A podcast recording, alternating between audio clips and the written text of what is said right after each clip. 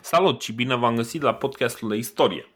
Uh, săptămâna asta o să ne întoarcem un pic la, la o idee pe care Sergiu vrea să o discută un pic mai în detaliu legată de un articol uh, publicat în revista Istoria care ar putea uh, cumva să, uh, să ducă un pic mai departe ideea pe care am început-o noi legată de statul, uh, statul dacic. Da, uh, îmi dau seama că poate episodul de data trecută a părut așa puțin uh, cam arid pe alocuri, dar Uh, dacă mai săpați, sigur dați de apă, adică ave, avem informații foarte interesante și acolo. Dar acum, uh, la modul foarte serios, uh, chiar vreau să analizez textul ăsta, vă invit și pe voi să-l, să-l citiți, pentru că na, eu zic că avem multe de învățat din el.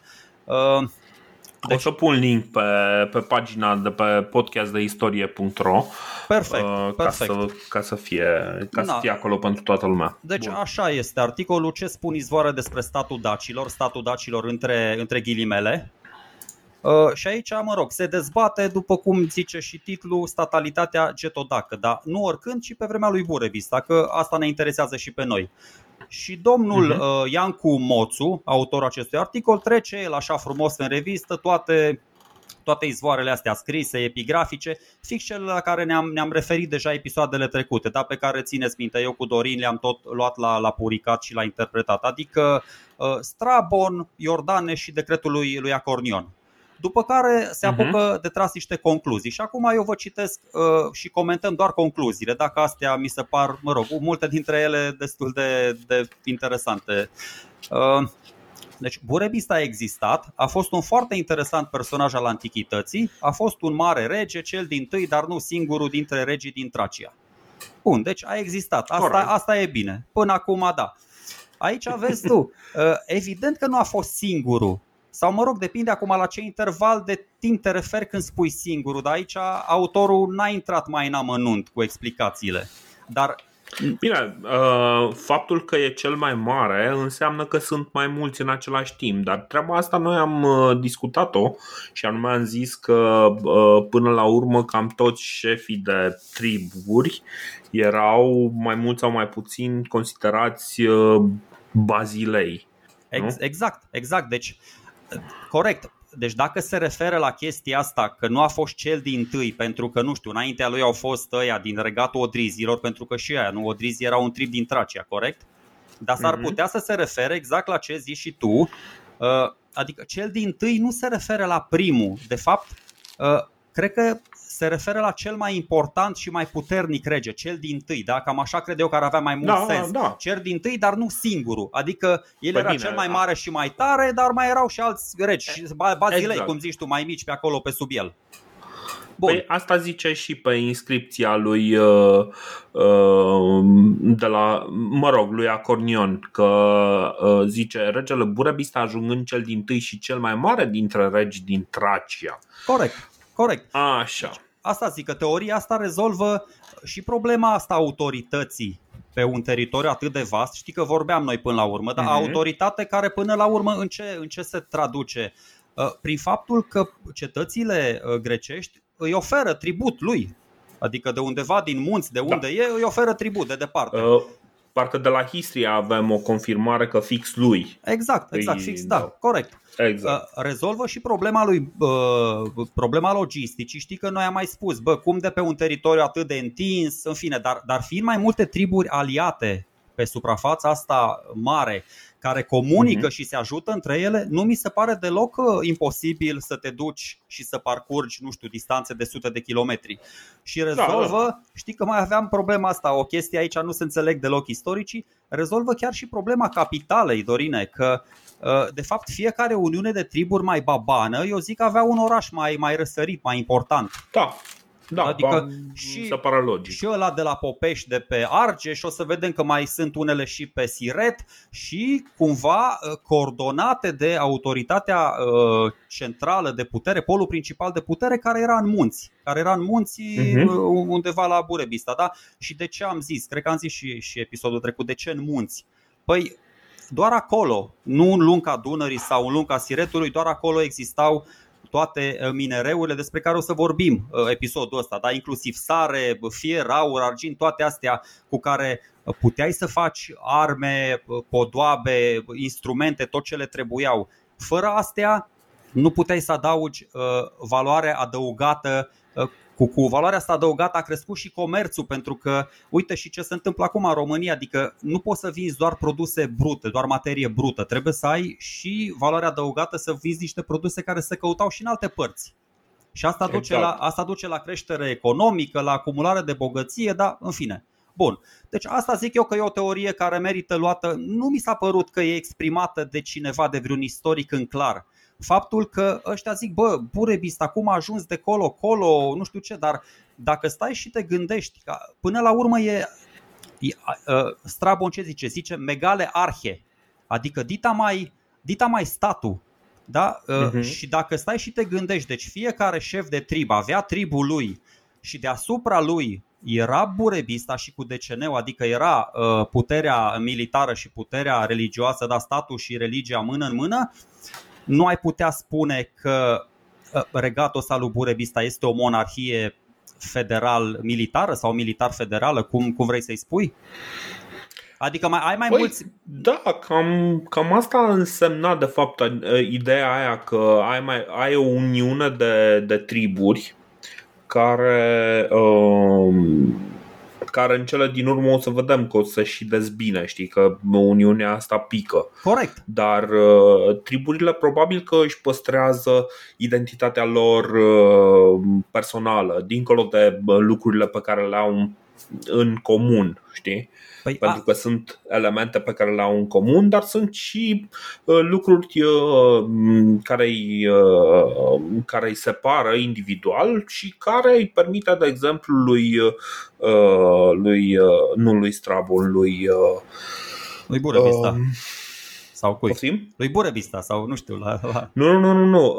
Uh, zi cum îl cheamă că îmi scapă. Iordanes. Uh, Iordanes. Geografului. Iordanes. Uh, nu, geografului, mă. Uh, Ptolemeu. Ptolemeu. Așa, Ptolemeu, vezi?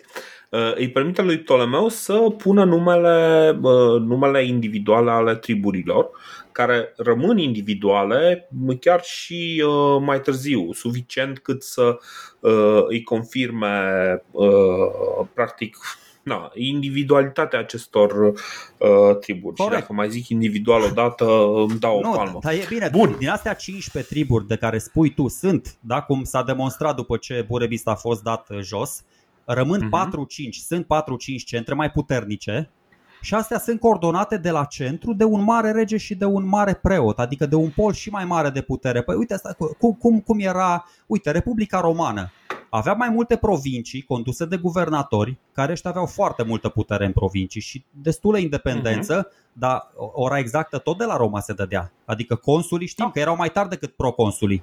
Și atunci, nu, da. de, ce, de, ce, de ce să nu fi fost la fel și în, uh, și în Dacia? Într-adevăr, instituțiile poate nu erau atât de bine închegate. Uh, la da. fel de bine definite, de, nu da. avea aceeași infrastructură. Da, Corect, sigur. dar, dar colectarea taxelor se făcea un, uh, un set de legi exista, un cadru legal exista, da. legile alea belagine de care ne zice Iordanes. Uh, uh-huh. Cred, adică armată sigur exista, diplomație sigur exista, că uite-l pe Acorneon care se duce la Pompei, deci toate celelalte, uh-huh. ordine internă, toate celelalte chestii care formează un stat, că mă, adică sunt multe articole care se întreabă, bă, dar chiar a, a fost un stat? și mi se pare ușor nedrept, pentru că și acum sunt tot felul de state în lumea asta, care mai de care mai diverse. În ONU sunt și state democratice și Corea de Nord până la urmă e stat, nu? Și Ayatollahul da, Iranului conduce un stat. Și nu știu ce Eritrea și toate statele, chiar dacă nu sunt state democratice sau foarte cu, cu instituții democratice foarte bine puse la punct, tot state sunt. Bine, deci ideea este că ai uh, mai multe nivele de dezvoltare, știi? Și uh, într-adevăr nu ai uh, un stat uh, la fel de sofisticat ca uh, Republica Romană, dar uh, este, până la urmă, putem să-l numim un stat fără absolut nicio problemă. Uh, știu că există asta, dar asta o să o discutăm uh, la. Uh, cum spunea cineva, să nu anticipăm. Da? Bun, perfect. Mersi. Asta o să o discutăm uh, când o să vină vorba despre uh, ce zic uh, istoricii și cum, cum, cum s-a discutat de-a lungul timpului subiectul Burăbista, care o să fie delicios. următoarea temă după ce terminăm această prezentare a statului DAC. Așa. Deci, bun, ok, hai să ne întoarcem la articol. Bun, deci uh-huh. bine că suntem de acord până acum. Deci omul continuă. A fost un mare rege din Tracia, deci din Tracia, nu din Dacia, semnul exclamării. Bă, uh, Asta mi se pare ok. Eu zic că e doar uh, pe jumătate adevărat, deci greșit. Uh, uh, nu, chestia este că uh, se referă probabil la, la inscripția lui Acornion, știi? Și mi se pare normal ca Acornion să spună că, băi, da, este uh, rege peste ăia din Tracia. Că, uh, da, i-a cucerit și pe ăia din Tracia. Bun, dar dacă Așa ești este. rege în Tracia, nu înseamnă că nu poți să fii rege și în Tracia și în Dacia în același timp? Păi nu, nu, nu, nu înseamnă deloc chestia asta. Păi el zice, deci, uh... deci din Tracia, nu din Dacia. Așa zice el. el păi da, da, Acornion despre asta scrie, pentru că Acornion e la, uh, este la Balcic. Păi, a, uite, El okay. scrie de locul unde îl interesează, păi, știi? Asta spun, dar uite, și autorul ne spune cu rând mai jos, contrasigându-se, mă rog, destul de penibil. Uh, spune așa, a stăpânit tot teritoriul din sudul Dunării, dar și teritoriul de la nord de Dunăre. Bă, Dunărea e clar granița dintre Dacia și Tracia, corect? Da, mă, da. Uh, deși nu, nu neapărat, nu neapărat, pentru că dacă uh, te gândești la ideea asta de continuitate, pentru că oamenii încă se mai gândesc la treaba asta, că dacii până la urmă sunt parte din, uh, din familia mare a uh, popoarelor tracice, știi? Și care, care sunt văzute ca mai multe comunități separate, uh, comunități cu identitate separată. E un lucru acceptat. De exemplu, chiar citeam de curând cum tribalii sunt de fapt niște triburi scitice care, uh, care ajung și domină, uh, domină o zonă care este undeva pe acolo uh, între. Deci undeva uh, sub Banat, știi? Tu, tu ai dreptate. La sud de Banat. Tu ai dreptate când te referi la, la comuniuni, dar când te referi la statalitate, regatul Odrizilor era sub Dunăre, Tracia era sub Dunăre Asta și da. tracii nordici erau peste Dunăre, așa, adică de aia zic. Da, da ok, da. ok, bun. A, Sigur. Deci el zice până la urmă, da, a stăpânit teritorii, tot teritoriul din sudul Dunării și așa, bun. După aia, din aceste zone de nord, adică, mă rog, de la nord de Dunăre, clar, își lansa atacurile, asta e cea mai bună, își lansa atacurile asupra Traciei și chiar a Macedoniei. Bă, deci Purevista este cel mai mare rege din Tracia, dar lansează atacuri asupra Traciei din Dacia. Deci, nu serios, da. se ataca pe el însuși sau cum? Că n-am înțeles faza asta. Băi, s-o mai fi văzut, știi? nu știu. Uh. Ok, da, hai să nu fiu cârcotaș. Ok, bun, deci mergem mai departe. În fine, o, a avut o scăpare. Că mai țineți minte, știi? Că a avut o scăpare și cu Farnace și cu Nicomede. În fine, au mai... Uh, au mai avut confuzii da. minore ăștia de la istoria. Hai să nu fiu rău acum. Uh, băi, deci nu, nu este o alegere nu, e, nu este o alegere a revistei să, să spună prostii de genul ăsta, ci uh, adică nu sunt prostii, sunt uh, păreri. Bă, Dorine. Și aici e părerea autorului. Hai, zi mai departe. Bă, să știi că e ore, e, că teoretic e cea mai mă rog, așa, cea mai cea mai tare revistă de istorie din România, așa se autobrânduiesc ei. Deci, mă, nu cred că, ok, Ok, faci, faci o confuzie minoră, dar pentru o revistă de calibru ăsta, uite, noi putem să facem confuzii de genul ăsta. Bă, noi putem să facem, că noi suntem niște amatori între ale istoriei. Bă, da. Exact. Nici nu ne predicnem la mai mult. ok, bun. Nu știm, asta e și mai tare. Scuze, asta e și mai tare. Nu știm cât de mult a stăpânit la nord de Dunăre, dar este cert că nu avea sub ascultare zonele intramontane sau Moldova centrală și de nord. Bă, deci nu știm, nu știm, dar este cert deci nu știm, dar este cert. Bă, oată, adică e genial.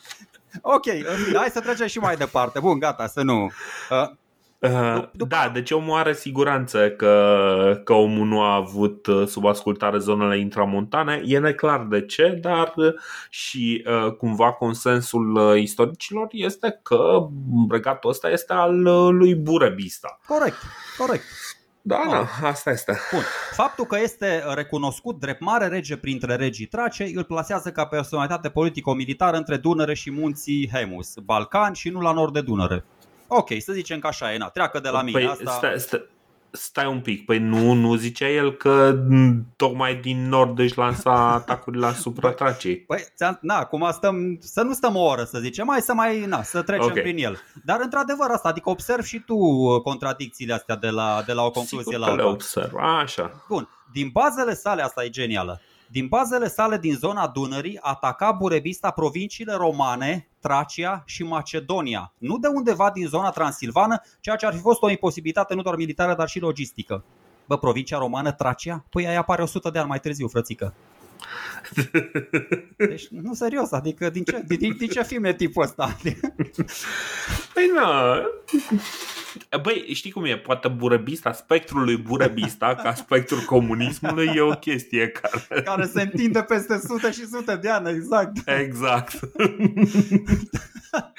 Bă, nu da, și mă mai enervează o chestie că, bă, tot timpul mă uit la istorici foarte serios și tot spun era o imposibilitate logistică, era o imposibilitate logistică. Bă, da, pentru toți ceilalți, pentru Alexandru Macedon să meargă din Macedonia până în India, ba nu, din, de la Dunăre, din, din Dacia, că a ajuns și la noi Macedon, bă, din Dacia până în India. Cezar, în același timp, se ducea din Italia în, uh, în Anglia, în fiecare an, se ducea, se întorcea, se ducea, se întorcea, parcurgeau mii de kilometri. Bă, și Burebista cu triburile astea, că a, vă spuneam, da, adică am stabilit, îl mai ajutau și triburile astea. Bă, nu era în stare să meargă din Carpați până la Dunăre și până la Marea Neagră să supună cetățile astea, E- incredibil. E- El mergea pe jos, mă, că n-avea bani de taxi. E, uite, o să discutăm uh, săptămâna, mă rog, pe episodul viitor poate discutăm și de partea asta cu cât de pedeștri și cât de ecveștri erau, erau dacii. Ok. Așa, așa, așa. Bun, după aceea, Burebista era mare rege între regii Traciei rămași în afara orbitei și ocupației romane. Mă rog, aici nu știu, o, Tracia ori era lui Burebista, ori aparținea Romei, nu mai știi, fiind, în fine. Din, E a, complicat. din aceste zone și-a lansat atacurile, uite, ai- asta o să te intereseze pe tine.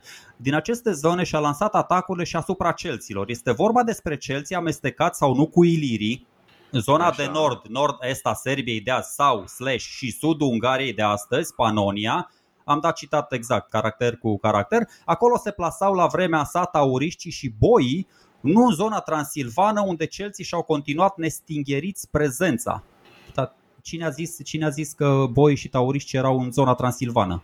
A zis cineva chestia asta? Ah, it's complicated. Există o... Uh, nu, bă, de tauriști, parcă nu. De tauriști, uh, parcă erau în Panonia. Știi că noi Sau? am, am discutat. Păi da, asta spun, exact, în Panonia, tocmai. Da. Da. Da? Nu în Transilvania, unde. Da, știi că noi am vorbit uh, chestia asta, bă. Ok, uh, unii spun că comunitățile astea de daci și de celți s-au îmbinat aici în mod natural și pașnic, alții spun că au venit celții și ne-au asimilat complet sau ceva de genul ăsta. Și uh, e discuția asta că uh, am citit și un articol și tu l-ai citit, cel din National Geographic, că de fapt în jurul anului 200 înainte de Hristos, bă, cam, cam dispar brusc așezările astea și necropole celtice și apar niște morminte ale unoi, unor războinici daci. Știi, apropo de Mhm. teoria asta a migrației sud-dunărene și bă, care a dus până la urmă și la apariția lui, uh, lui Burebista. Da, de asta spun, nu știu, uh, mi se pare că face o varză, nu zice nimic de scordiști și așează pe ăștia în Serbia când, când, uh, când s-a dus, Burebista s-a bătut cu boi și tauriști până la Bratislava, ori Bratislava e în Slovacia, nu e în Serbia. Da, bine, nu. Poți să zici că hai, hai că confuzia e ok pentru că sunt destul de aproape lucrurile astea, știi? Uh, mi se pare că, ok, e o interpretare, dar nu trebuie neapărat să-l taxăm pentru, uh, pentru treaba asta. Omul are o teză. Uh, sincer, aș prefera ca nu un podcast de uh, amatori să fie cel care îl uh, contrazice pe, pe omul ăsta, ci altcineva cu argumentele mult mai bine puse la punct. Dar o să vedem de ce nu se întâmplă lucrul Atunci, ăsta. atunci doar citesc și numai, gata, dar ca să trecem repede peste și Da, să ne apucăm, că- ne apucăm de părerile noastre, ok? Așa. Dar aici zice o chestie chiar deranjantă, ci că niciun singur autor care pledează pentru existența statalității la Daci nu a putut să demonstreze de unde a pornit, de unde a pornit uh, puterea lui Burevista, cum i-a dus sub ascultare pe ceilalți dați orgeți, tocmai a spus, ori Mhm. pașnic, ori religios, ori să aliat sau așa, ca să nu mai pomenim de comunitățile de celți din zona intracarpatică, pe bastarii din Moldova, ori pe sarmații din zona de nord a Dobrogei, la la la, după cum nu s-a putut susține nici măcar ideea unui centru de putere în munții Orăștie. Se știe și încă de multă vreme, ia auzi bă, se știe de multă vreme, ok, că cetățile și centrul de la Sarmi Zeghetusa, așa, sunt posterioare activității lui Burebista cu cel puțin 80 de ani. Aici, aici să știi că nu-i mai contrazic eu, Uh, adică nu-l contrazic eu, îl îl contrazice Ion Horațiu Crișan, îl contrazice Vasile Pârvan, îl contrazice Constantin Daicoviciu. Bă, și ăștia nu sunt ciurli burli, ăștia chiar au desfășurat activități și săpături la Pecica, Mhm. în Munții Orăștie și toți oamenii ăștia, am și niște citate din cărțile lor, na, cu ocazia asta, dar nu le dau acum acasă așa, în care spun până la urmă, uite, Centrul Politic Administrativ și Defensiv al statului DAC era constituit exact din sistemul ăsta de cetăți fortărețe chiar aici. Un sistem de Mhm. fortificații ce nu și are egal nu numai la noi, dar nici în altă parte a Europei. Ok, poate nu erau toate cetățile la apogeul lor, dar nucleul ăsta exista încă din timpul lui Burebista, că așa demonstrează săpăturile arheologice, adică na, așa spun unii, că unii spun într-un fel, că unii spun în alt fel. Mă rog, și termin, uite, nici, nici vorbă însă de crearea unui stat, cu atât mai puțin unul Mhm. centralizat. În rest avem de-a face cu imaginația mai mult sau mai puțin bine temperată a unora sau altora. Bă, Dorine, deci noi doi stăm foarte bine cu imaginația să fim sănătoși, asta e. Uh, Băi, nu, deci a, acum știi cum e, uh, real, m, tot ce discutăm noi aici este o chestiune de interpretare. Ce spune omul este just, așa cum, de exemplu, uh, nu știm uh, foarte sigur dacă nu cumva Cezar este un personaj ficțional uh, sau este un uh, personaj real. Știi? Avem, uh, avem povestea lui scrisă de el însuși, avem uh, niște dovezi arheologice legate de Cezar, dar poate este ficțiune. Nu știi cum e. Cine știe? Bă, ok, Uh, ok, aici, ai- aici ai, cum ziceai și tu, Dorine, de multe ori, ai dreptate, într-adevăr. Bă, când citiți orice, nu știu, ascultați, uh, ad- învățați să vă dezvoltați uh, bă, spiritul critic, nu știu, întoiți-vă, cugetați cu mintea voastră. Eu n-am nimic cu autorul, serios. Poate e un tip de nota 10, nu știu, dă hăinuțe la copii, ajută bătrânicile să treacă strada, dar îți spun, sunt unele lucruri care nu se susțin și nu- nu-mi plac uh, opiniile astea atât de, de stringente. Bă, tu ești deținătorul adevărului absolut și nu mai contează ce spun ceilalți. Ai putea să fii un pic, un pic mai, mai domol în afirmații. Atâta tot. Uh, mi se pare că, că este na, o tendință de a da un uh, conținut uh, inflamatoriu în speranța de a, de a atrage un pic atenția.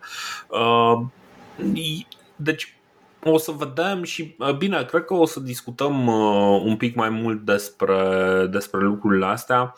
Uh, oamenii se, se plasează cumva inconfortabil față de uh, orice subiect care ține de statalitatea dacilor. Uh, bine, ok, cumva pe, Bu- pe Decebald este, îți este foarte greu să-l negi, uh, pe de altă parte m, trebuie să-l ignori uh, destul de serios pe, uh, pe Strabon, care parcă zicea că uh, după ce a murit uh, Burebista s-a împărțit în patru, după aia în cinci. Exact. Uh, cred, cred că Strabon zicea chestia asta. Uh, dacă, dacă faci abstracție, știi cum e, dacă ignori toate dovezile în, uh, în sprijin și dovezi arheologice, uh, atelierul ăla de, uh, de la Pecica sau chestii de genul ăsta, ok, dacă le ignori pe toate astea, într-adevăr nu ai foarte multe dovezi. Uh, bine, deci uh, aș aș vrea să văd lucrul ăsta cum ziceai și tu uh, sau mă rog cum spuneam de mai multe ori, aș vrea să vă discutat de oameni care se pricep mai bine. Noi încercăm să vedem ce spun ceilalți despre lucrurile astea. Uneori ne împiedicăm de niște afirmații de genul ăsta care par să dea absolut tot ce am făcut noi aici peste cap și să spună, bă, stai, că noi de trei episoade vorbim prostii. Păi nu, mă, dar... nu credem că vorbim prostii de trei episoade. Păi știi? nu, nu, eu exact. Eu cred că noi oferim argumente destul de solide. Poate nu 100% corecte, dar destul de solide. Uite, uite ce spun romanii. Romanii spun că Mitridate conducea un stat. Romanii spun că Tigranes conducea un stat. Exista un stat chiar și la Iugurta, chiar și Mauritania. Bă, dacă Iugurta uh-huh. a mhm. condus un stat, păi n-a condus Burebista un stat, deci toate astea au fost state mai solide, cu, cu sisteme de legi mai bine puse la punct, cu instituții, cum spui și tu, adică nu se compară instituțiile lui Burebista cu cele din Republica Romană, dar asta nu înseamnă că n-a fost un stat. A avut altă definiție. Ok, nu era statul ăla sclavagist greco-roman.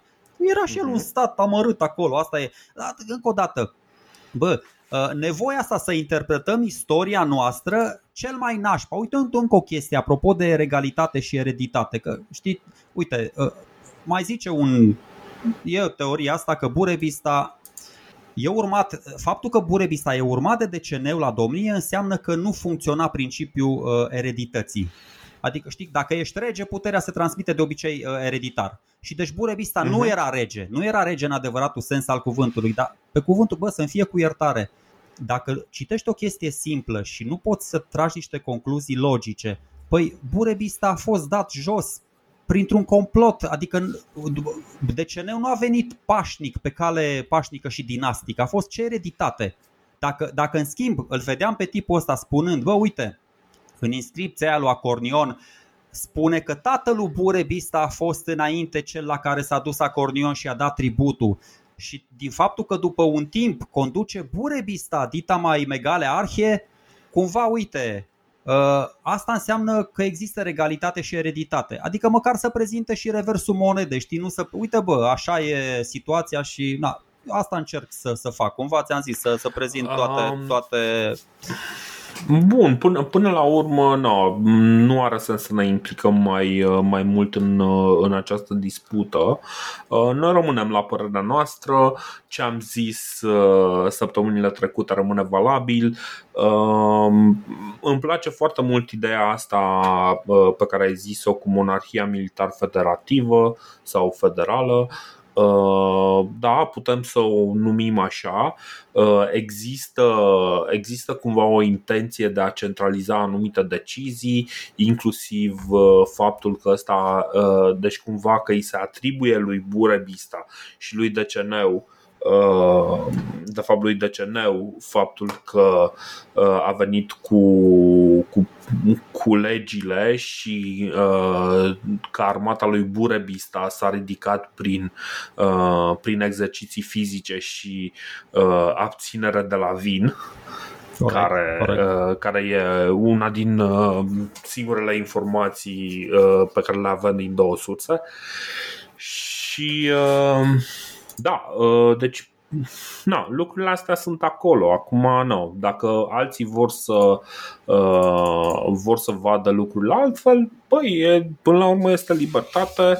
Uh, știi cum e? E bine că nu, nu ni se impune cum anume să gândim și că suntem liberi să gândim nu, cum vrem. Ți se pare, Bun, atât de exagerată, să, ți se pare atât de exagerată teza asta ca acordion, de exemplu, să se fi dus cum ziceam noi, la Argedav, adică chiar pe Arge sau undeva pe Siret, să fi lăsat tributul de la Dionisopolis și după aceea ă, șefii de trib, căpetenile de acolo își au reținut și ei, nu știu, 20%, 30% și restul l-au dus ei ă, la Burebista?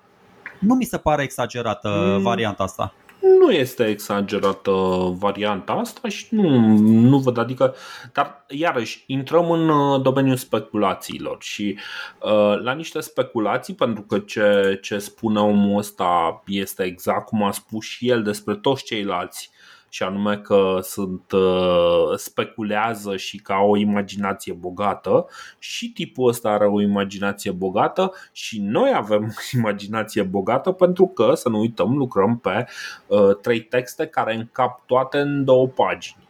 Și uh, asta, este, asta este realitatea și uh, da, după aia trebuie să ne uităm să interpretăm uh, datele arheologice care ne ajută ceva mai puțin. În fine, uh, cred că nu are sens să ducem mai departe discuția asta, pentru că nu cred că, că putem să aducem informații noi din, uh, din această discuție. Nu? Mm. Nu, Așa okay, că articol, să, articolul hai să revenim la. O, o să dăm link la articolul ăsta, oamenii o să-l citească, o să-și formeze propria părere. Cred că e foarte ok. Hai să încercăm să vedem un pic mai departe. Noi am pornit în săptămâna trecută în explorarea societății dacice sau, mă rog, getodacice, dacă vă place neapărat sintagma asta. Deci, am încercat să ne uităm la anumite aspecte, am, am trecut așa un pic uh, haotic peste, uh, peste partea economică, dar nu am vorbit, de exemplu, despre meșteșuguri. Despre ce meșteșuguri uh, se văd și ce uh, uh, Adică am vorbit puțin, dar cumva aș vrea să trecem așa peste subiectele astea, să vedem că le reușim să le acoperim, ca să ne dăm un pic seama cam despre cine vorbim. Corect, corect. Și Așa. Mie îmi place că, na, fiind, adică să, să înțeleagă și ascultătorii.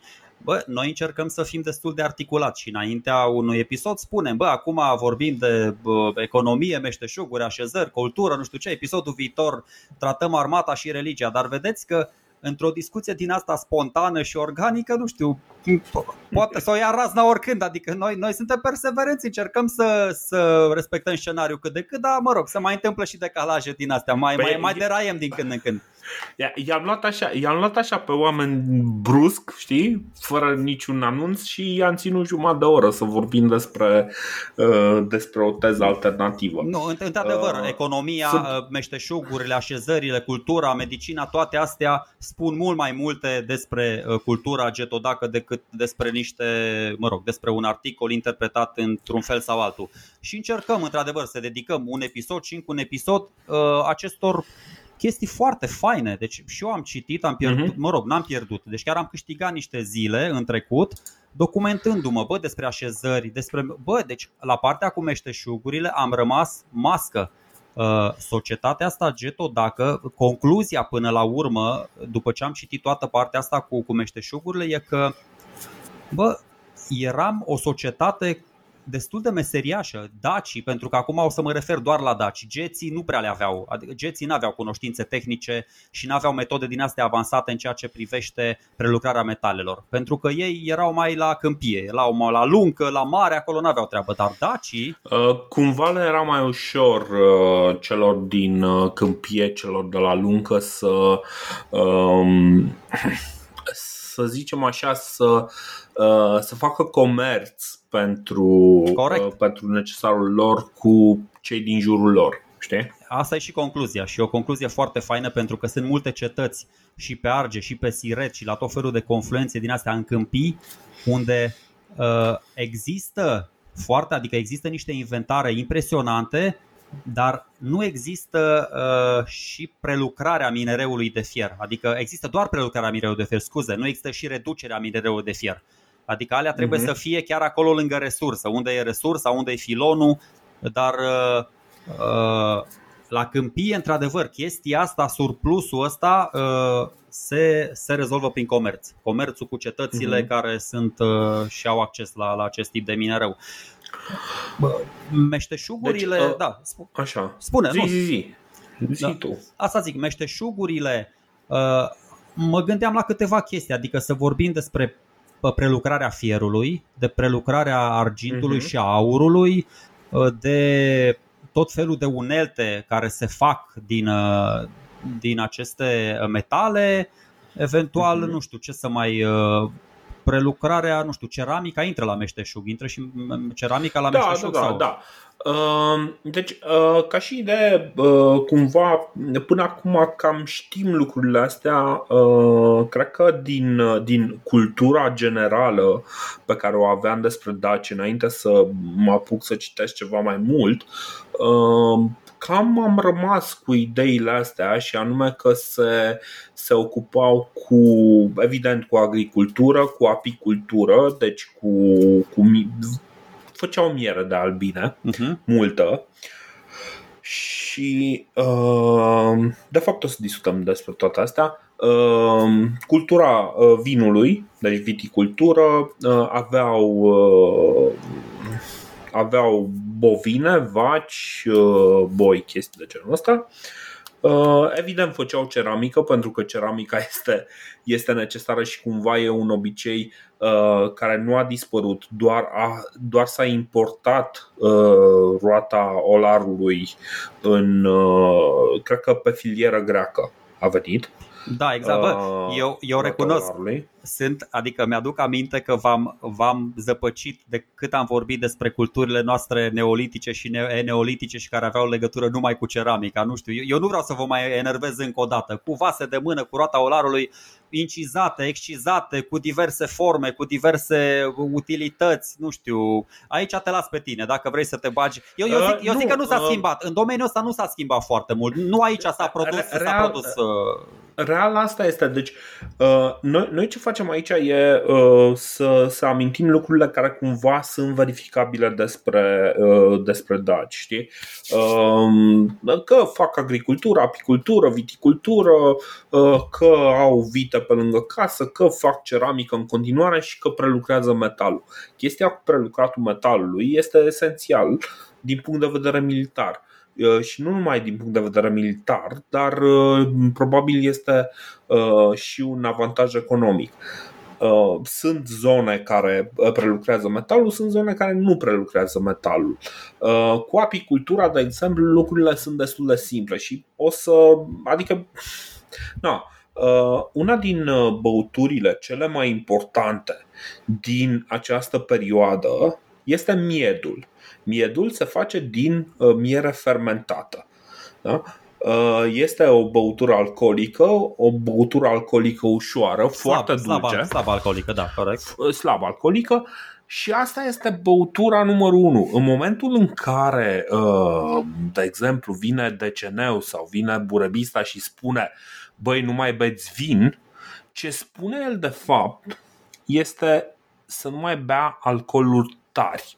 Și cel mai probabil, ordinul ăsta se referă nu neapărat la întreaga societate, ci se referă cel mai probabil la acel aspect al societății pe care burebista poate să-l controleze și anume acea armată de 200.000 de oameni pe care o amintea uh, ăsta uh, Strabon.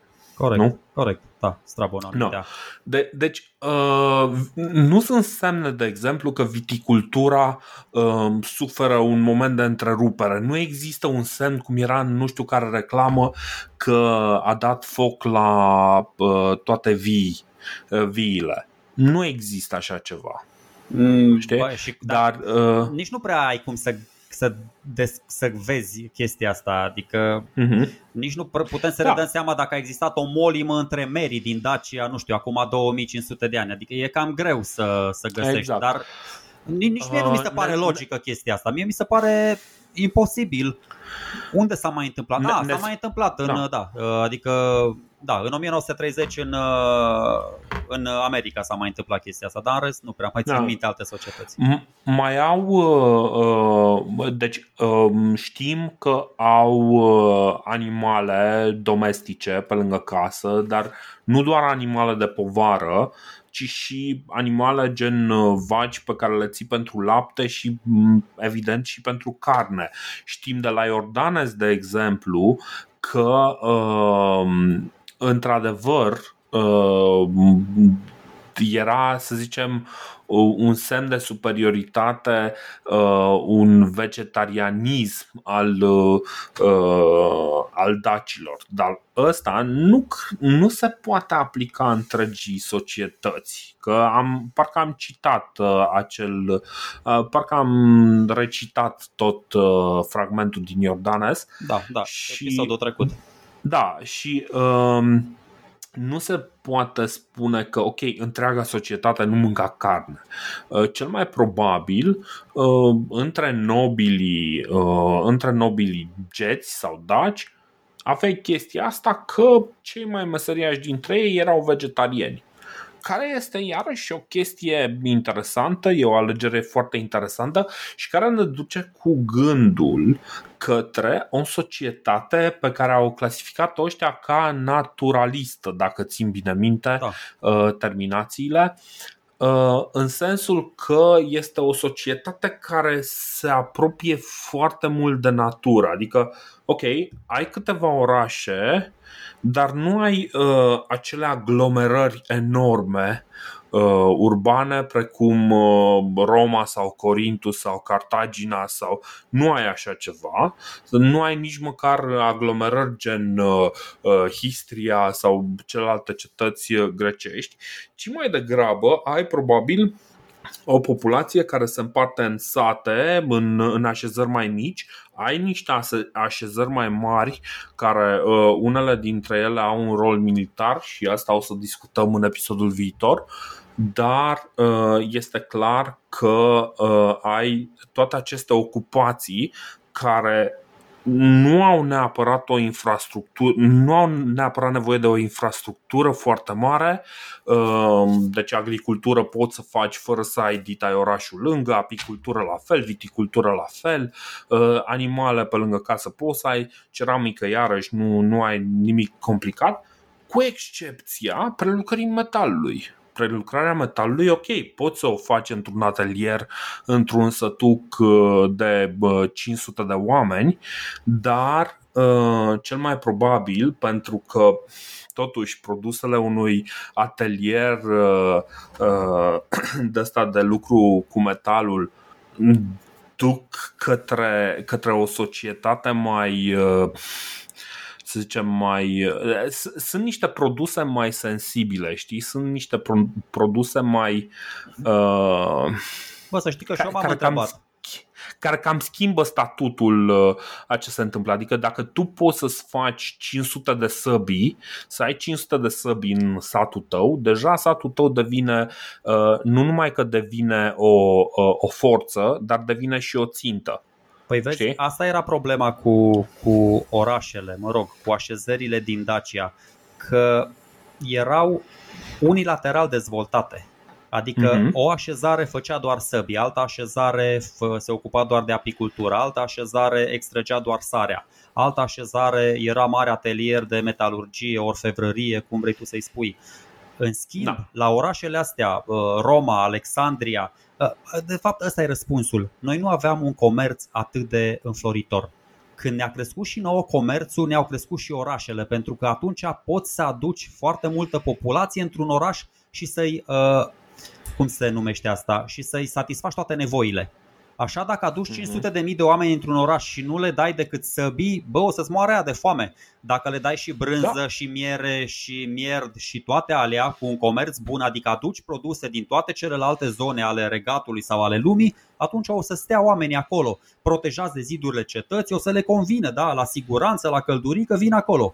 Dar noi încă nu puteam să asigurăm uh, Uh, toată această abundență de produse și atunci, cum spui și tu, erau niște așezări un pic mai specializate. Uh, alea din Moldova erau da, pe partea asta de, nu știu, extrageau sare, făceau ceramic, alea din Muntenia, nu știu ce mai făceau, tăiau lemn, așa. Alea din Transilvania, o să vedem că în Transilvania avem foarte multe și în general aici unde era minereul de fier, aur, argint, uh-huh Uh, foarte multe pe partea asta, adică na, cu cetăți, pe partea defensivă și dar toate, adică nu, nu, da. era, nu era un oraș uh, cosmopolit, un megapolis din ăsta, un megalopolis care să, să asigure și să atragă foarte multă populație. Dar așa, așa cum ziceam, vedem, deci în momentul în care există o, o zonă de uh, declin, pentru că am vorbit, uh, când am vorbit despre monede, uh, am vorbit și de o perioadă de declin.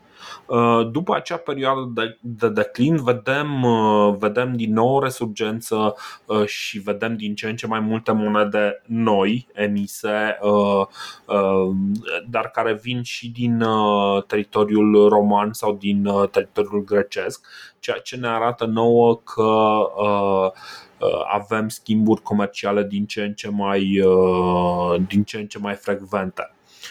Și așa, și arheologii, din câte văd pe aici, spun că felul în care se fac, felul în care se găsesc diversele ateliere de prelucrare a metalului arată că ai de face cu un fel de breaslă. Uh, care uh, se specializează pe diverse, pe diverse lucruri. Adică probabil aici ai un, uh, un atelier de prelucrare a aurului, aici ai sau metalelor prețioase, aici ai un atelier care se ocupă cu, cu fier și atât sau care face arme și atât sau chestii de genul ăsta. Adică se vede clar că, uh, ok, uh, dacă ai o astfel de breaslă, chiar dacă o vezi breazla respectivă, nu o vezi uh, că există un fel de, nu știu, o hârtie de adeziune la breaslă, dar o vezi că sunt diverse împărțiri, vezi că arheolo- rezultatele, adică, mă rog, ce se găsește uh, uh, în diversele uh, șantiere arheologice, îți dau impresia că există această breaslă. Dacă există diversele, diversele specializări și asta ar putea să fie un semn al existenței unei, uh, unei structuri statale, știi? Care să spună, băi, da, voi acolo faceți chestia asta, voi acolo faceți chestia asta și, uh, sau mă rog, cumva să, să, să echilibreze să echilibreze cumva uh, specializarea, pentru că specializarea asta nu poate să vină decât în momentul în care, uh, ok, tu poți să faci arme dacă altcineva vine și îți face pluguri, știi? Eu, eu nu știu cât de... Și altcineva... Da, nu, Înțelegi? Înțeleg, nu știu cât de înțeleg și acum vin și cu o demonstrație în o demonstrație arheologică. Adică în urma descoperirii arheologice, exact în, în ajutorul spuselor tale. Nu știu acum cât de specializat era, cât de specializată era breasla asta în prelucrarea fierului și a argintului, dar cu siguranță Uh, dacă ne uităm la uh, obiectele de aur descoperite, care până acum nu sunt într-un număr foarte mare, explicația este clar că doar regele avea dreptul, doar regele și, mă rog, o casă privilegiată avea dreptul să poarte, așa am citit teoria asta, că doar regele avea dreptul să aibă și să poarte obiecte de aur. Într-adevăr, le mai mhm. placau ăștia, le mai aureau, adică uh, argintarii daci, breasla asta super meseriașă pentru că o să vedem, ajung atât de tare argintarii daci încât până la urmă face monede. Deci în uh-huh. se, la Sarmisegetusa se fac monede uh, de argint. Mai încolo puțin, da. nu pe vremea lui Burebista, dar da. ajungem la, la performanța asta. Deci asta spun. Da, da. Consider și că... repede după da, Burebista. Da, uh, adică exista un monopol, într-adevăr, pe aur, pe argint, pe metalele astea instituit de cei aflați în fruntea statului, ca să nu aibă acces toți, cum ziceam și noi, dar nu poți să, că dacă are, toată acces, dacă are acces toată lumea la fabricarea unor monede, te distrugi ca națiune, nu știu, inflație acolo. Ca economie, toate... da, Corect. economia nu... Da. Deci, într-adevăr, ceea ce ne deosebește pe noi, sau mă rog, ne pune în rând cu marile civilizații ale antichității, și nu e o vorbă mare deloc, este exact această, aceste meșteșuguri care se referă la prelucrarea fierului, a aurului și a argintului. Da, era cum era vorba aia, cum era poezia lui Goga. Munții noștri aur poartă, noi cerșim din poartă în poartă. De-am deschidea țării poartă, alții ne-ar cerși la poartă. Hmm. Deci nu serios. Oare Da, hai să nu, Nu. hai să nu facem Uh, glume, bun, pentru că băi, nu. suntem la un podcast foarte serios, da? Bă. Uh, și noi în momentul în care re- înregistrăm suntem îmbrăcați la costum și avem cravată. Nu, să- Bun. bă, de nenea Goga, nu, de nenea Goga nu ne batem, uh, nu ne batem joc, că era cam naționalist așa, cu viziune de extremă dreaptă, nu, nu-l supărăm pe domnul E- prim-ministru. Da, exact. Pe domnul de, de, de foști miniștri, știi cum e, nu ne legăm. Așa. Dar să, sp- să, să spun, adică bă, ne-au lăsat strămoșii ăștia o țară extraordinar de bogată, Dorine. Bă, nu știu Mhm. care a fost, dacă a fost meritul lor, dacă a fost al altora, dar pe cuvântul meu, e- te duci în pădure și culegi frați și mure, te duci la pășune, poți să-ți, cum ai zis și tu, cabaline, ovine, caprine, bovine, ai tot ce trebuie, îți iei animale pe lângă Mhm. casă, uh, ai sare, ai păduri, poți să te încălzești și bă, uh, a, uite doar două exemple. Uh, Fierul ăsta era necesar un pic ca să vedem cum a evoluat totuși societatea cetodacă. Inițial, da, era uh, tehnica aia, că încălzeam cupru, mai aduceam un pic de staniu, era epoca bronzului de care am tot vorbit. Dar aia puteam să o facem uh, dacă încălzeam temperatura din cuptorul respectiv la 1000 de grade. Pentru a Mhm. prelucra fierul, pentru a prelucra fierul, minereul ăsta de fier și pentru a scăpa de impurități, ei bine, trebuia deja să sar la 1500 de grade. Și aici îți trebuiau Mhm. furnale un pic mai mari, îți trebuiau tot felul de, de foale din alea cu care suflai și că știi că uh, e clar că și să știi că nici nu sunt atât de sigur cât de mult am împrumutat noi tehnica asta de la Celți și cât de mult au împrumutat-o ei de la noi. Bă, tu știai, de exemplu, uite, am citit acum, uh, știai că la Cucuteni s-a prelucrat aur? Deci cultura Cucuteni, Dorine, Da. în, în neolitic. Deci eu am rămas, acum am aflat și eu, adică... Da, da, dar aurul era uh, să poată prelucra la o temperatură mai mică. Păi asta spun, nu, se poate prelucra până la urmă și uh, da, la o temperatură mai mică și așa niște chestii, niște lițe poți să faci, da, dacă le lipești, adică până la urmă cum, uh, că- și asta e interesant, cum, uh, Uh, dar uh, sunt ferm convins că am pomenit în podcast că s-a, uh, Ah. s-a prelucrat aur la Cucuteni. Ok, dar, uh, ok. Dacă nu, e un moment bun să, să amintim lucrul ăsta. dar încă o chestie, cum crezi că aveau acces la aur, cum crezi că ajungeau la aur? Că e foarte, adică nu s-a schimbat nimic de atunci până în anul 1850 când erau ăștia după Gold Rush în, în California. Pur și simplu se duceau la niște râuri unde erau apele mai gălbui, așa vedeau că bă, ceva se întâmplă, adică erau acolo, se duceau cu sita, era minereu ăla aurifer și îl, uh, îl deșertau așa, îl mișcau stânga-dreapta, încercau să-l strecoare și se rugau să le rămână ceva uh, minereu pe, în sita respectivă. Deci aia era. Față de, față de fier, fierul trebuiau să ia, trebuiau să ia uh, mina aia de fier, cum se numea, vâna aia de fier și să o încălzească și să o, bagă, în- să o bage în cuptor și după aia să o forjeze, adică f- să forjeze minereul ăla și oricum nu prea s-au prins ei care e faza cu fonta, care e faza cu oțelul, adică nu știau. Deocamdată știam să prelucrăm doar fierul, la cald, la rece, încă n-ajunsesem Mhm. să nimerim proporțiile alea acum, de exemplu, nu știu cum le-au nimerit ăia la bronz, de exemplu. Bă, să-mi trag palme, adică să știi să bagi 12% staniu în cupru ca să produci bronzul, mie mi se pare o mare șmecherie. Dar în fine, asta spun. E un avans tehnologic care se produce de la, de la bronz la, la fier, de care dacii bă, profită foarte tare. Deci uh, sunt cuptoare din astea pentru, pra, pre, pentru prelucrare, nu doar în munții Oreștie. Se găsesc în toată zona asta, exact aici unde suntem noi, în toată depresiunea asta a Brașovului, uh, pe lângă Ciuc, în bazinul Ciucului, pentru că munții ăștia sunt plini de, de minereu uh, de fier.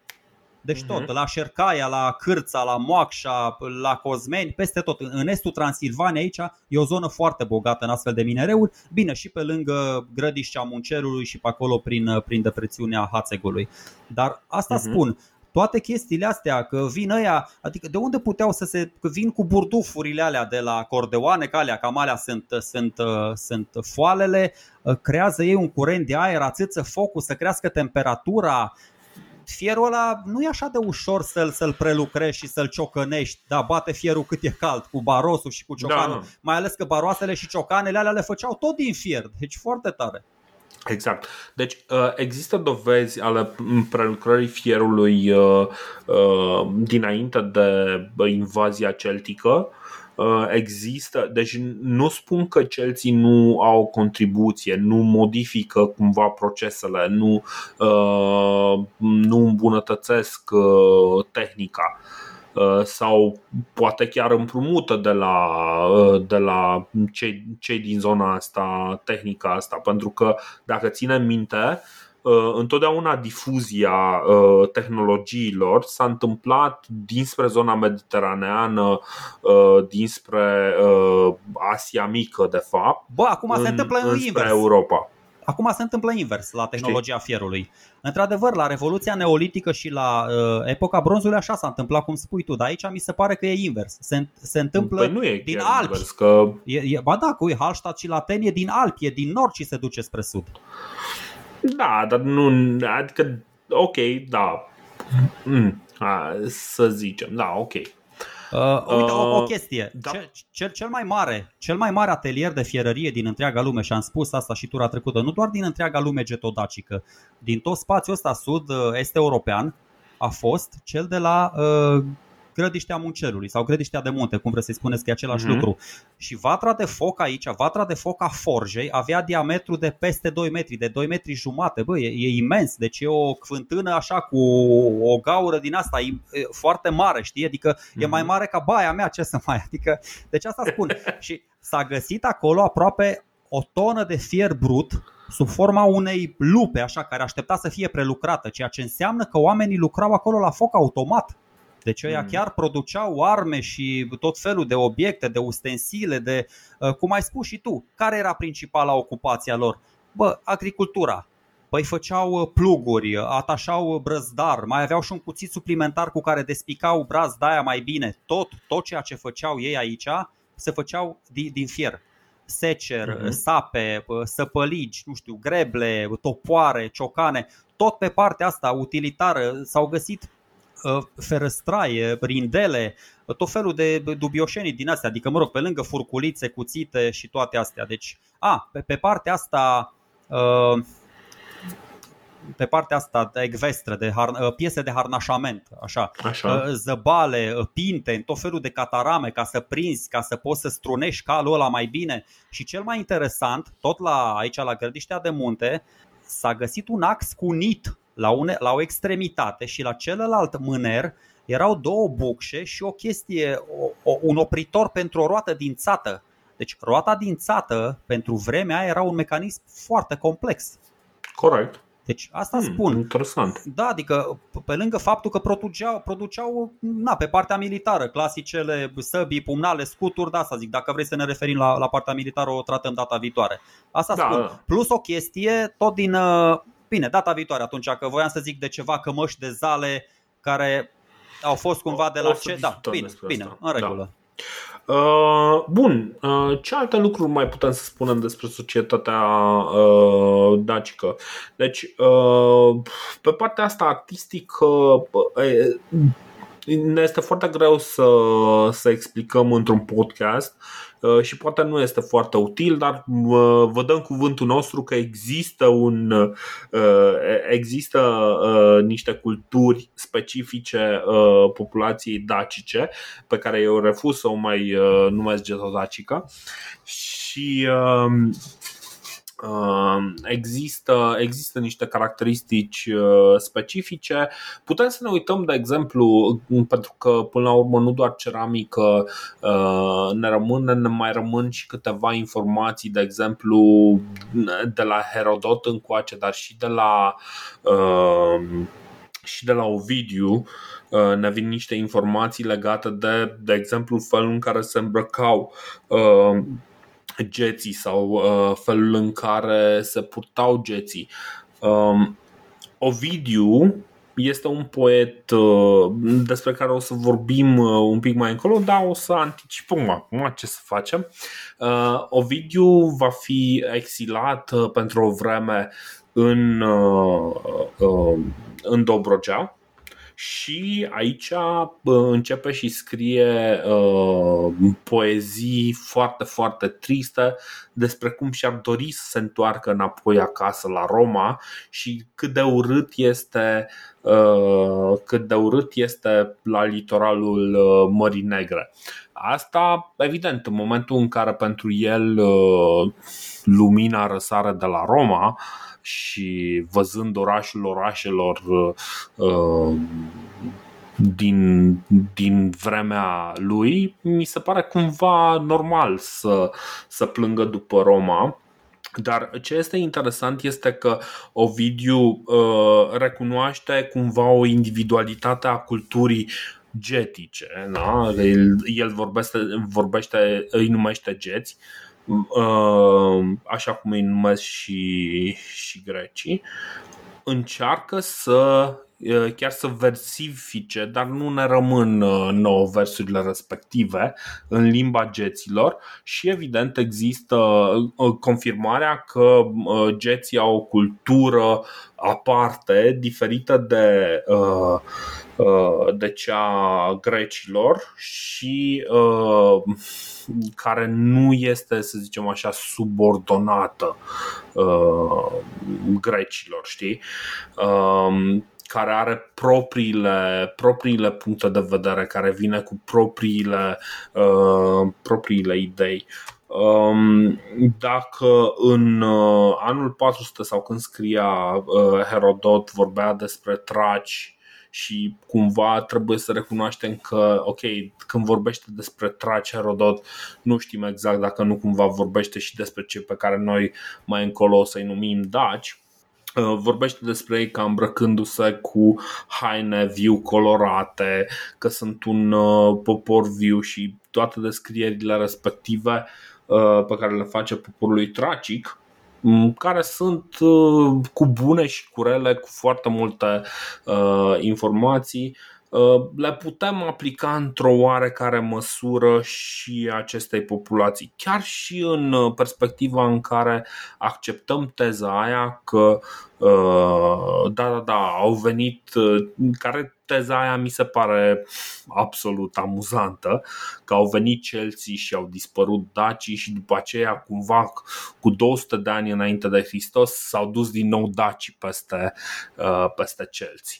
Mm, chiar și în perspectiva respectivă putem să presupunem că lucrurile pe care le zice Herodot despre traci rămân cumva valabile pentru, pentru această S-au, uh, populație. S-au dus dacii Mai... peste celți, adică niște ecveștri, niște nobili ecveștri, ecveștri de la sud de Dunăre, dar vreo 200 așa, și în 40 de ani cei 200 s-au multiplicat așa mult că au reușit să ajungă, știi, cu o armată de 200 de mii de oameni de la 200, adică e foarte tare, e o teorie fascinantă. Uh, nu, nu, nu, nu, mă, prin anul 200 înainte de Hristos. Ah, ok, în 100 de ani, scuze, în 150 Așa. de ani s-au multiplicat 200 de oameni atât de mult încât au ajuns la nu, 200 mă, de mii. nimeni de 200 de oameni. Păi da, câți crezi că erau? Câți crezi că s-au dus? Câți daci erau care s-au dus să se să înlocuiască pe ăștia? Adică o elită păi din asta mă, de cavaleri? Fi dus, știi cum e, poate s-au dus așa cum s-au dus și Chelsea, că Chelsea se simțeau că sunt prea mulți și asta, asta este mitul fondator al tuturor uh, uh, migrațiilor celtice și anume că de acasă i-au trimis ăștia, au zis, bă, suntem prea mulți, plecați și găsiți-vă un rost. Corect. Așa au și făcut și cu, uh, și cu Daci. Păi da. Asta în ideea că luăm, uh, luăm de bună posibilitatea ca uh, Chelsea să vină și să șteargă complet uh, identitatea dacilor locali, numai că treaba asta nu se întâmplă că în același timp găsești artefacte și celtice și dacice. Ohoho, știi? Și găsești artefacte dacice cel, cel puțin în estul Transilvaniei unde s-au tras un pic mai mult dacii găsești 100%, numai necropole dacice, numai, adică absolut exact. toate obiectele de inventar sunt dacice. Bă, da, asta cum să zic, asta ar trebui să ne flateze. Deci au venit Chelsea, i-au zăpăcit pe toți, ne-au, am dispărut cu totul și după aia din mm-hmm. altă parte, ca prin minune, deci îți dai seama cât de mulți, cât de numeroși erau daci, au venit din nou și au populat fără nicio problemă zona aia. E minunat. Înseamnă că suntem peste tot. Peste tot în lumea asta sunt numai daci. Bine, e, e o discuție interesantă și cred că este mult prea puțin discutată relația între popoarele celtice și uh, popor, popoarele dacice sau triburile dacice locale. Uh, că ce se întâmplă este cumva că, ok, poate vin uh, niște triburi uh, celtice, dar vin triburile celtice, își impun conducerea asupra anumitor regiuni, în niciun caz asupra întregii regiuni a Transilvaniei, de exemplu, își impun uh, conducerea aici colo, dar nu reușesc să-și impună complet cultura, nu se șterge cultura locală. La fel se întâmplă și cu triburile scitice. Uh, triburile scitice, când ajung, avem, de exemplu, uh, ramuri scitice, de exemplu, agatârșii, care uh, ăsta este asta e o denumire scitică, o confirmă Herodot. Deci avem agatârșii, da? avem acești tribali care sunt tot urmașii sciților care reușesc să-și impună, să-și impună, să zicem, individualitatea undeva la sud de Dunăre, dar nu reușesc să-și impună individualitatea peste tot teritoriul care ar fi, să zicem, Valahia sau uh, în jurul uh, zonei respective unde erau agatârși și agatârși despre care știm deja că au fost uh, integrați în uh, populația uh, autohtonă dacică, știi? Bun, hai să-ți spun deci... o chestie foarte tare, dacă ai răbdare. Uh, uh-huh. Da. În Transilvania, o să-ți spun acum care sunt așezările dacice sau mă rog, getodacice, uh-huh. pentru că sunt unele vechi din secolul 5 înainte de Hristos, altele din secolul da. 3, altele și așa. Deci avem în Transilvania, apropo de celți, uh, îți spun doar uh, cetățile astea 100% dacice.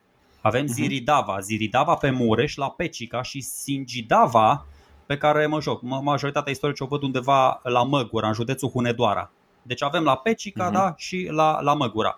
Avem complexul de la uh, Sarmis de Getusa Regia, cu toate sanctuarele alea. Uh-huh. O să vorbim după aia despre Costeș, Blidaru, Căpâlna, Bănița, toate cetățile de acolo. Uh, astea sunt spuse de. Deci nu le-am inventat noi, ăștia le-au cercetat. Dar toate astea apar la Ptolemeu. O să vedem câte cetăți apar numai în Moldova. El le dă chiar unele coordonate geografice, unele mai, mai corecte, altele mai greșite. Uh, și mai avem o cetate dacică pe teritoriul Slovaciei de azi, la Dokidava, Poate e chiar cea de la uh-huh. Zemplin, unde se presupune că a ajuns și Burebista cu trupele sale, dacă ne-am povestit noi în campania din vest împotriva boilor și taurișilor, nu în Serbia, niciun caz în Serbia. Și da. încă o chestie, uite, deci astea sunt doar cele din, uh, din Transilvania. În Muntenia, uh, avem o descoperire super importantă la Piscul Crăsani, pe malul drept al, al Ialomiței și aici istoricii se ceartă. Unii spun că aici ar fi Helisul ăla Helisul de pe vremea lui Alexandru Macedon. Știi când ne-am retras da. noi, nu am luat bătaie atunci, mă rog. De fapt ne-am luat bătaie, dar ne-am, ne-am retras strategic, să fim mai eleganți în exprimare. Mm-hmm. Dar, Vasile, dar Vasile Pârvan spune că aici ar fi de fapt uh, Netindava. Iar cei de la adevărul spun că aici ar fi fost capitala lui Dromihete, da? unde l-a ospătat ăsta și l-a îndestulat pe Lisimach. Dar pentru că spun cei de la mhm. adevărul chestia asta, aproape sigur că n-a fost așa. da. Da. Mai avem o, o așezare demonstrată arheologic în județul Prahova, uh, la Tinosu, Tiason. Avem Argedava, aia din decretul lui Acornion, care, na, am vorbit, aia uh-huh. vine, vine Radu Vulpe, vine istoricul Radu Vulpe și o plasează la Popești.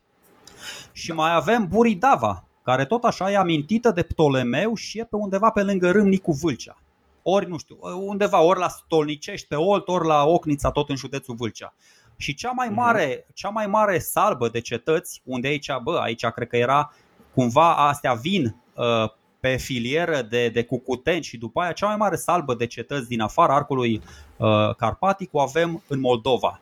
Piroboridava, Tamasidava, Zargidava, Petrodava, Utidava, toate astea pe care le spune Ptolemeu, deci nu noi, uh-huh. și ne dă și coordonate ăștia s-au dus și au săpat frumos și Vasile Ursachi și Alexandru Vulpe, ăsta care a fost chiar directorul Institutului Vasile Pârvan, toți ăștia fac o muncă extraordinară și ajung la niște uh, chestii, deci pe lângă asta cu uh, aurul de pe vremea uh, Cucuteniului, adică între Burebista și Cucuteni, a trecut mai multă vreme decât între noi și Burebista.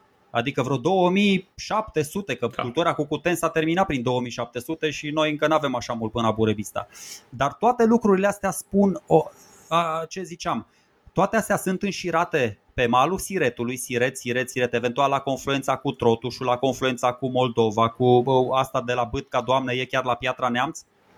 Spun o chestie, comerțul era foarte dezvoltat aici, pentru că aici, într-adevăr, nu se, nu se prelucrează, adică se prelucrează, dar nu se extrage uh, minereul de fier și astea trebuiau să aibă legătură cu niște cetăți mai dinspre munte. Da. Deci, na, toate... Și acum, și acum aflăm de ce Venea îl omoară pe Siret. Așa, zi, scuze. Nu, mă, okay. de asta zic, e foarte tare aici. Dacă vă uitați un piculeț să vedeți, pentru că uh, mai scriu și alții, uh, comerțul ăsta de, pe, de la Marea Neagră mergea, mergea pe Dunăre și pe Siret până la Piatra Neamț, până la Roman, până la Suceava, pentru că toate râurile astea erau navigabile. O particularitate mm-hmm. foarte faină o are Bistrița, care are o albie din asta, nu e difuzată pe mai multe brațe. Că de aia se și spune uh, că ești cu pluta pe Bistrița. Deci chiar puteai să mergi cu pluta pe Bistrița fără să rămâi să te împotmolești. Avea o, o, o, o adâncime destul de mare. Și mhm. atunci toate okay. orașele astea, adică era Piroboridava, e undeva lângă, în Galați, Poiana, Galați, acolo unde se varsă trotul și un siret. 40 de kilometri mai la nord sau 30 de kilometri Tamasidava și sunt pe niște terase din astea ale siretului. M-am uitat un pic Bă, deci vezi 100 de kilometri uh, în amonte și 100 de kilometri în aval, deci au niște poziții strategice extraordinare cetățile astea. Și sunt puse mm-hmm. exact din aproape în aproape încât ți-am spus. De la vărsarea, deci aproape de la vărsarea Siretului în Dunăre până aproape de Suceava. Și Zargidava asta de lângă Răcătău, știi că nu știam noi din inscripția, bă, ori e Argedava pe Argeș, ori e Zargidava asta de pe, de pe Siret.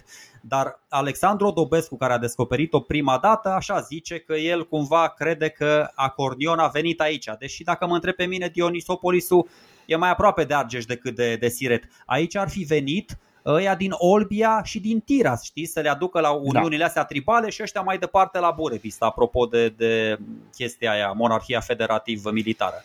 De asta uh-huh, spun, uh-huh. Uh, în niciun caz, în niciun caz știții, sarmații, agatâri și celții, tot, toate triburile astea, nu știu, besii, tribalii, toți ăștia nu, nu ne-au strâns uh, într-un clește atât de tare pentru că v-am arătat. Astea din Muntenia, alea din Moldova, astea din Transilvania, cumva sunt aproape cam tot, adică sunt faci un stat din el. Adică cumva știi, da. cam pe na, granițele României de astăzi. Deci nu mi se pare că ne-au, nu ne-am dus toți în Carpați, cum am făcut uh, pe invazia mongolilor, da, în 1200, nu mai știam pe unde suntem acolo. Deci... Exact. Uh, ce, ce mi se întâmplă? Deci, uh, toate, toate aspectele astea cumva demonstrează că există o activitate economică foarte puternică, că este că avem uh, cumva există o noimă pentru, pentru această uh, pentru această, să zicem, uh, uniune tribală. Știi, există, uh, există cumva un sens și are sens să vorbim, uh, zic eu, și despre statalitate în cazul ăsta. Un alt, un alt subiect pentru care oamenii zic, băi, nu prea a fost, că nu prea există dovezi scrise. Adică în momentul în care ai un stat Uh, de ăsta puternic, ai și dovezi scrise. Uh, ceea ce, da, este corect, nu ne rămân foarte multe lucruri scrise în, uh, în limba dacă. Poate pe vremea în... asta, dar mai încolo mai avem niște două, trei inscripții așa, accidentale. Mai, mai avem două, trei inscripții, da, este celebrul Decebalus Pers Corilo pe un vas care nu are foarte mult sens, adică nu prea se știe care este logica acelui vas, de ce, uh, de ce a la ce se folosea acel vas, de ce sunt scrise literele un pic invers. Um, Dar să nu anticipăm, bă, e Dorine, vezi, foarte, vezi, e, e foarte e... complicată discuția uh, în legătură cu inscripția Decebalus Pers Corilo. Dar uh, ce este drept este că ce este sigur este că uh, de scris se, scriu cu, se scrie cu litere grecești în limba proprie cel mai probabil și că se comunică cu, uh, cu grecii. Da, nu ne rămân dovezile scrise, uh, dar asta nu înseamnă că nu există comunicare scrisă și uh, negoțul fără, fără înscrisuri e o chestie un pic mai dificilă. Adică știm că și în momentul în care am avut acea cădere a, a societăților din epoca de bronz, și atunci uh, aveam, uh, practic, urmele comerțului se vedeau prin, uh, prin dovezi scrise păi nu, da. și atunci cumva mai Aia, ne-au rămas tablițe chestii. Așa aia, aia a fost și teza noastră atunci, bă, cum s-a dezvoltat scrierea. Păi în primul rând din creșterea comerțului, că aveau aia nevoie să interacționeze într-un limbaj comun. Cât saci uh-huh. ți-am dat? Câte? Bă, ia să notez aici, un sac, doi, de ce? Hai să găsim o, un limbaj comun. Ce e ăsta? Ăsta e mei, ăsta e grâu, astea sunt albine. Adică chestiile astea de o notație din asta, da, uh, Uite, nu m-am gândit la chestia asta, dar într-adevăr, așa cum scriau și moldovenii și muntenii în slavonă mai târziu, dar nu foloseau limba proprie, așa și dacii foarte bine, corect, n-aveau, adică e foarte probabil să fi folosit greaca în, uh, adică uh, alfabetul grecesc, alfabetul grecesc, nu în limba grecă. Alfabetul grecesc pentru că era acolo, pentru că nu avea sens să definești propriul tău, tău alfabet în momentul în care e drept tu, uh, tu nu erai neapărat un stat uh, foarte sofisticat cu 500 de ani în urmă, dar ți-a venit unul care este mai sofisticat, care scrie, care are nevoie de înscrisurile respective pentru a face comerț. Da, ok, faci tu ca el, știi? Adică începi să scrii ca el. Adică uh, noi, de exemplu, nu ne-am făcut propriile noastre calculatoare, deși am încercat dar nu ne-am făcut propriile noastre calculatoare în momentul în care americanii ne-au inundat cu Inteluri. Știi? Nu ne-am apucat să facem noi, uh, nu știu, uh, procesorul, procesorul românesc, știi? Doar ca să vorbim cu ei. Nu.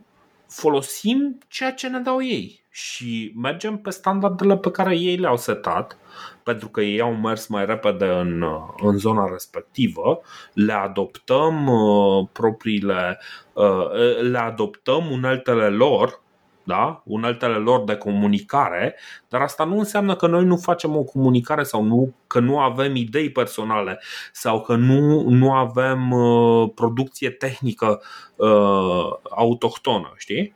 Pur și simplu folosim unealta pe care au făcut-o alții, pentru că au făcut-o mai repede și pentru că noi nu suntem suficient de mari cât să merite să facem propriile noastre unelte uh, insulare, așa, știi? Bă, dar am și o întrebare. Uh, aveți vreo scrie de la Socrate? De la Buddha? De la Isus Hristos? Băi, nu. Nici de la Mahomet mm. nu știu dacă există și sunt niște oameni da. care și-au, și-au uh, poate există de la Mahomet, în fine, nu e religia mea, deci nu, am, o, am, am un alibi dacă nu știu foarte multe despre chestia asta, dar mă interesează. Adică ideea este următoarea.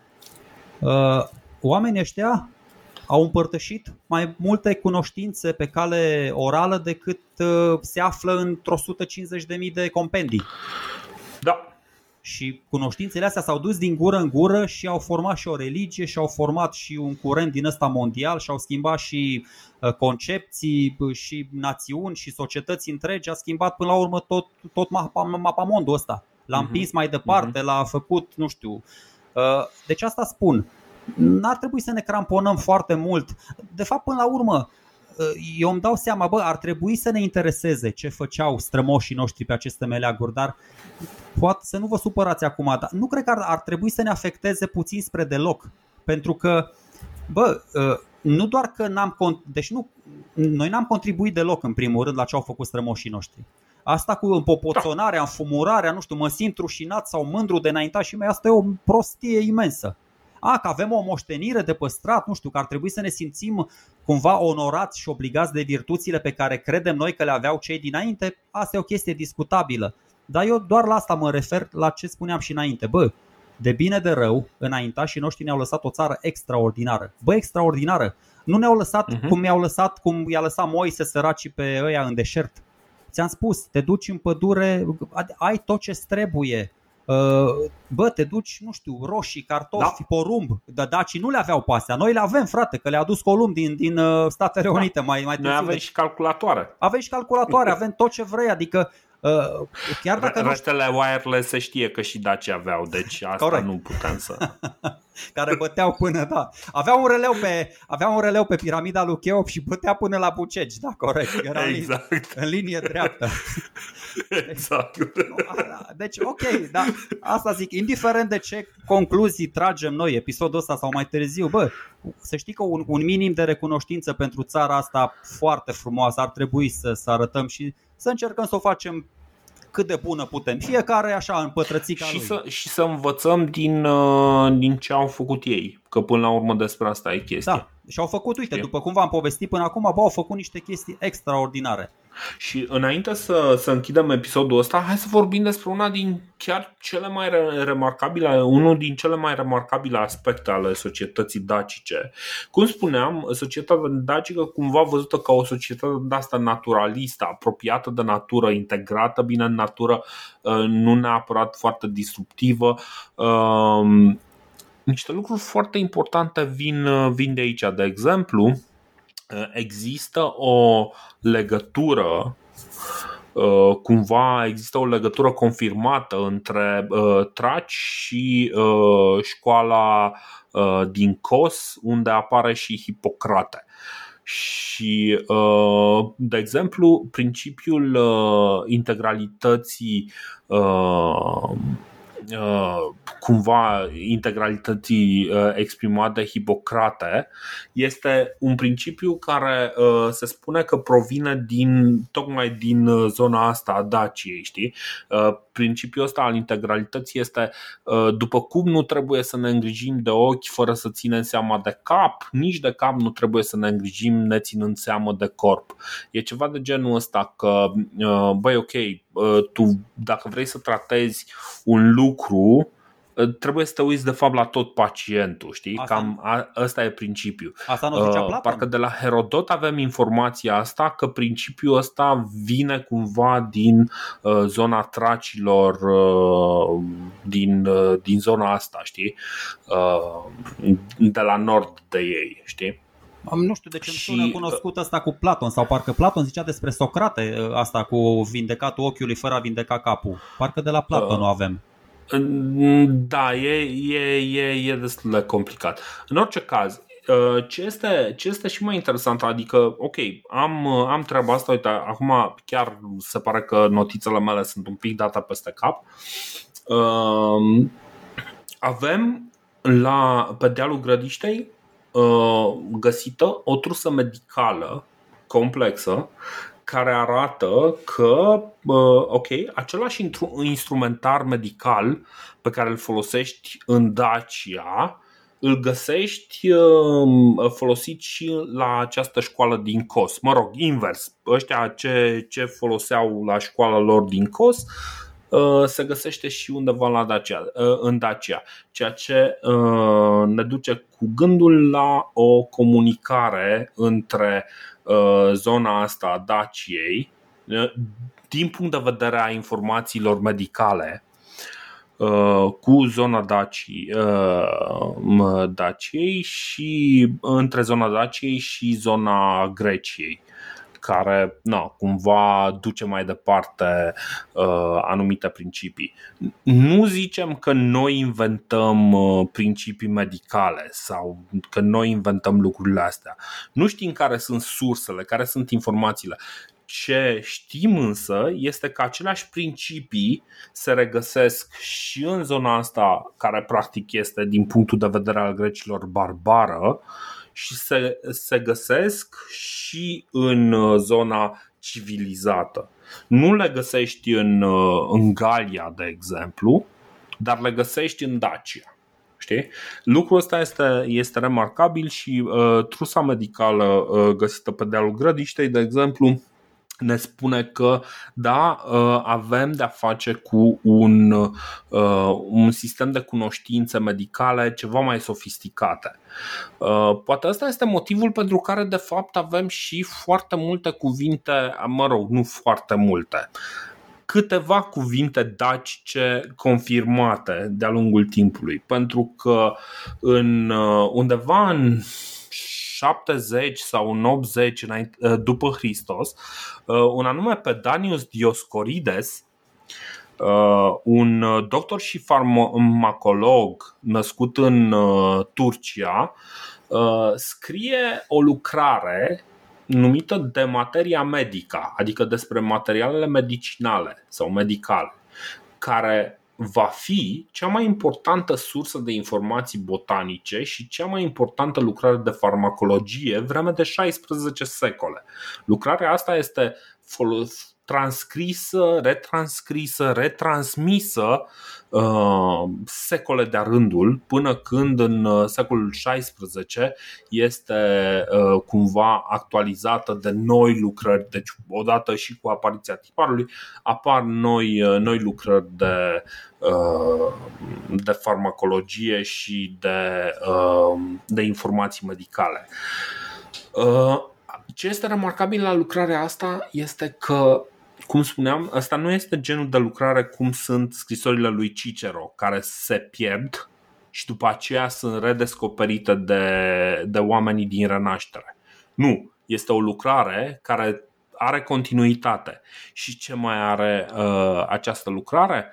Are uh, nume de plante în mai multe limbi. În dacă, în tracă, în latină, în egipteană veche și în cartagineză cumva logic, dacă sta, stăm să ne gândim un pic, pentru că. Cele mai puternice națiuni ale antichității, corect. Da, sunt cele mai puternice națiuni de acolo, din, din zona care interesa pe ei. Adică e din. Uh, că până, până la urmă există o uh, polarizare a, uh, uh, a uh, viitorului Imperiu Roman care se duce undeva în jurul Greciei. Știi? Deci cam toate națiunile din jurul Greciei sunt incluse asta. Mi se pare normal să conțină informații despre cum se zice în tracă. În momentul în care ai vreo treabă în Tracia, vrei să știi cum, uh, cum se spune la planta aia, aia la altă, să știi ce să ceri. Știi? Uh-huh. Uh, acest uh, tratat medical descrie undeva cam vreo o mie de medicamente, 600 de plante. În limba dacă sunt undeva la 60 de plante deși uh, anumite denumiri cumva sunt puse sub semnul întrebării și de fapt doar vreo, nu știu, 16 sau 24 sunt confirmate. Am văzut mai multe cifre, nu pot să recunosc că nu am intrat un pic mai adânc în subiectul ăsta cât, să, cât să-mi dau seama dacă da, ok, alea chiar sunt uh, cuvinte dacice sau nu. Bă, am, Dar... am, mai, am mai căutat eu un pic, că mi-ai zis tu uh-huh. și mhm. mi-a, mi-a trezit interesul Uh, în trusa aia medicală găsită la Sarmiz de Cetusa, bă, că au, au descoperit ăștia cumva că dacii foloseau cumva, nu știu, cenușa ca absorbant pentru răni. Adică au găsit uh-huh. o tabletă, un fel de pastilă, dacă îți vine să crezi, o chestie din asta medicamentoasă făcută din cenușă de la vulcanii mă rog, nu știu, mediteraneni, că ei nu prea aveau vulcan pe acolo, sau mă rog, prin zona Vrancei, nu știu, l-au adus de la Pompei. Uh, plus uh-huh. că s-a mai, uh, bine, tot așa, din uh, descoperirile alea și din anumite cranii de geți, de daci descoperite, au tras ăștia concluzia, deși ți-am spus, e, sunt tare curios eu să văd cum se înțeleg istoricii la partea asta. Cum și-au dat ei seama? În primul rând că e foarte greu să faci o astfel de descoperire, să găsești o pastilă, să-ți dai seama că aia e făcută din cenușă după 2000 de ani. Mă rog, în fine, au găsit, asta e mai, asta e mai sigură informația asta, că s-a găsit un craniu un craniu de locuitor de aici, DAC, adică cu uh-huh. uh, urme de operație chirurgicală uh, o, care, adică o, s-a observat o deschidere între oasele craniului. Și asta cumva uh-huh. presupune o practicare a chirurgiei de către daci nu e exagerat, pentru că în alte uh, locuri, în alte, în alte zone ale lumii, să știi că astea s-au descoperit și cu 5.000 de ani și cu 7.000 de ani în urmă, adică și în Grecia da. și, în, și în Egipt, adică ea chiar făceau tot felul de, de operații. Asta apropo de cât de uh, cât de evoluată era medicina dacilor, dar nu doar medicina, o să discutăm poate episoadele viitoare de astronomie, o să ne referim la sanctuarul la Dezarmis de Cetuza și tot așa spune multe despre societatea asta naturalistă a dacilor. Mm-hmm. Uh, o să amânăm așa, dar bine, nu o să amânăm. O să vorbim în uh, episodul viitor despre uh, despre aceste aspecte, despre uh, religie, cele două subiecte care ne-au mai rămas, religie și, uh, și partea militară, deși în principiu am cam tot vorbit despre partea militară, dar cred că mai sunt ceva informații interesante pe care merită să le, să le reamintim ca să ne completăm imaginea asta. Noi am încercat să punem um, așadar cam toate informațiile pe care, pe care le-am găsit, uh, nu în dorin, din dorința de a fi exhaustiv, dar din dorința de a da o imagine cât mai rotundă. Acum, uh, un lucru de care vrem să ne ferim este uh, de a exagera într-un sens sau altul, de a exagera în a fi mult prea entuziaști.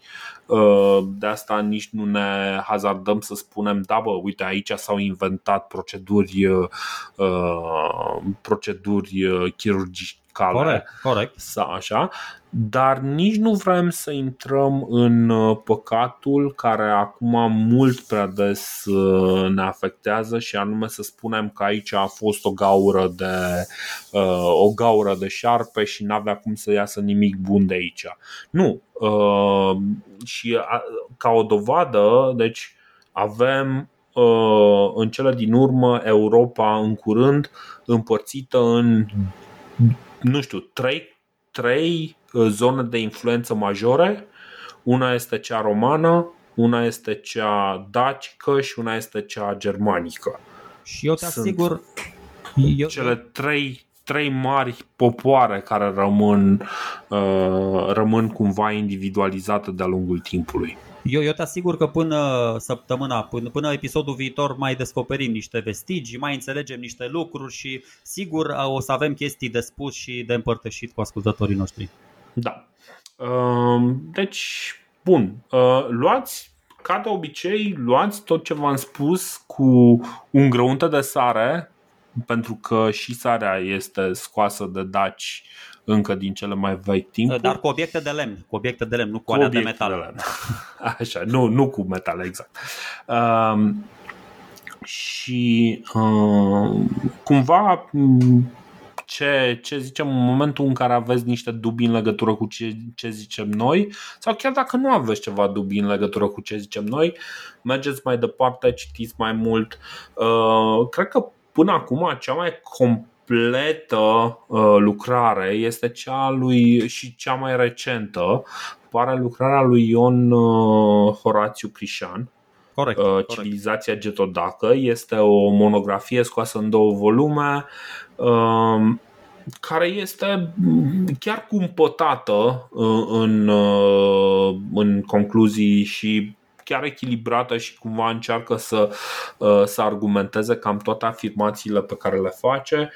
Uh, dar noi am încercat cumva să punem cap la cap și informațiile pe care le avem și din alte surse. În orice caz, uh, ne auzim așadar data viitoare încercând să încheiem subiectul civilizației getudace. Sigur, o să mai vorbim despre subiectul ăsta în momentul în care vorbim de următoarele întâlniri ale romanilor cu, uh, cu dacii. Uh, numai că cumva mm, nu se schimbă foarte multe lucruri, nu se schimbă în mod spectaculos uh, informațiile, doar le îmbogățim. No, bun, Mulțumim că ați avut răbdare cu noi, v-am luat un pic cam brusc, v-am dus un pic cam mult, dar ne auzim data viitoare și uh, da, o să vedem. Ciao! Cu siguranță, da, la revedere!